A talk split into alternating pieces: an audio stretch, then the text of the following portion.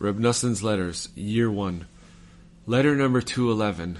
Greetings to all our comrades with a great and mighty love, in particular to my dear learned friend, Reb Shimshon, may his light shine.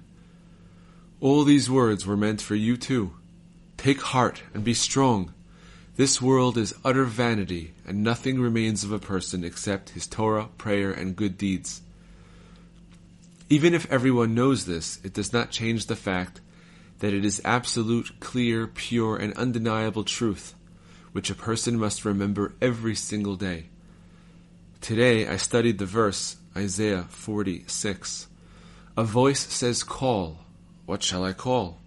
All flesh is like grass, and all a man's kindness like a flower of the field.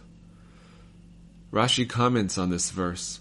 All those who elevate themselves will have their greatness overturned and will be as the grass. Or, alternatively, all flesh is like grass can mean that the end of man is to die. When I studied this today, it was if I were seeing it for the first time.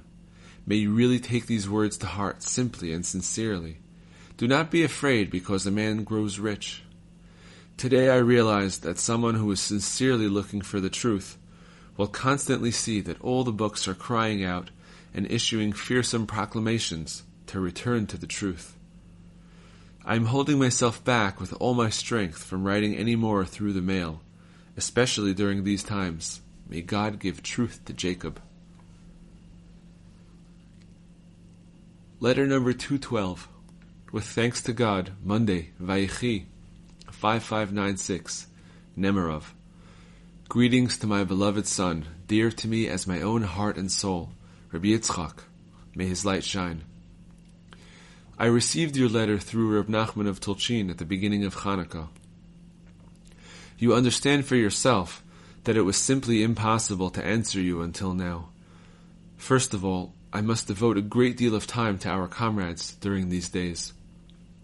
Secondly, I had no one with whom to send you the kind of response I wanted. You already know that the work that I have with each one of the few people who comes to me is far more monumental a task than engaging in business, litigation, or other pursuits with thousands of people. Matters which pertain to true religious devotion are above all else, and it was therefore impossible to take the time to sit down and write you the kind of letter you deserve. In addition to this, I really did not know what to write you. You already know and have heard everything, and the Rebbe has already restored our souls with words of per- perfect rightness, splendid pearls of wisdom. I know for a fact that many people more righteous than yourself have also endured everything you are experiencing. Many of them were well known figures and leaders of their generations.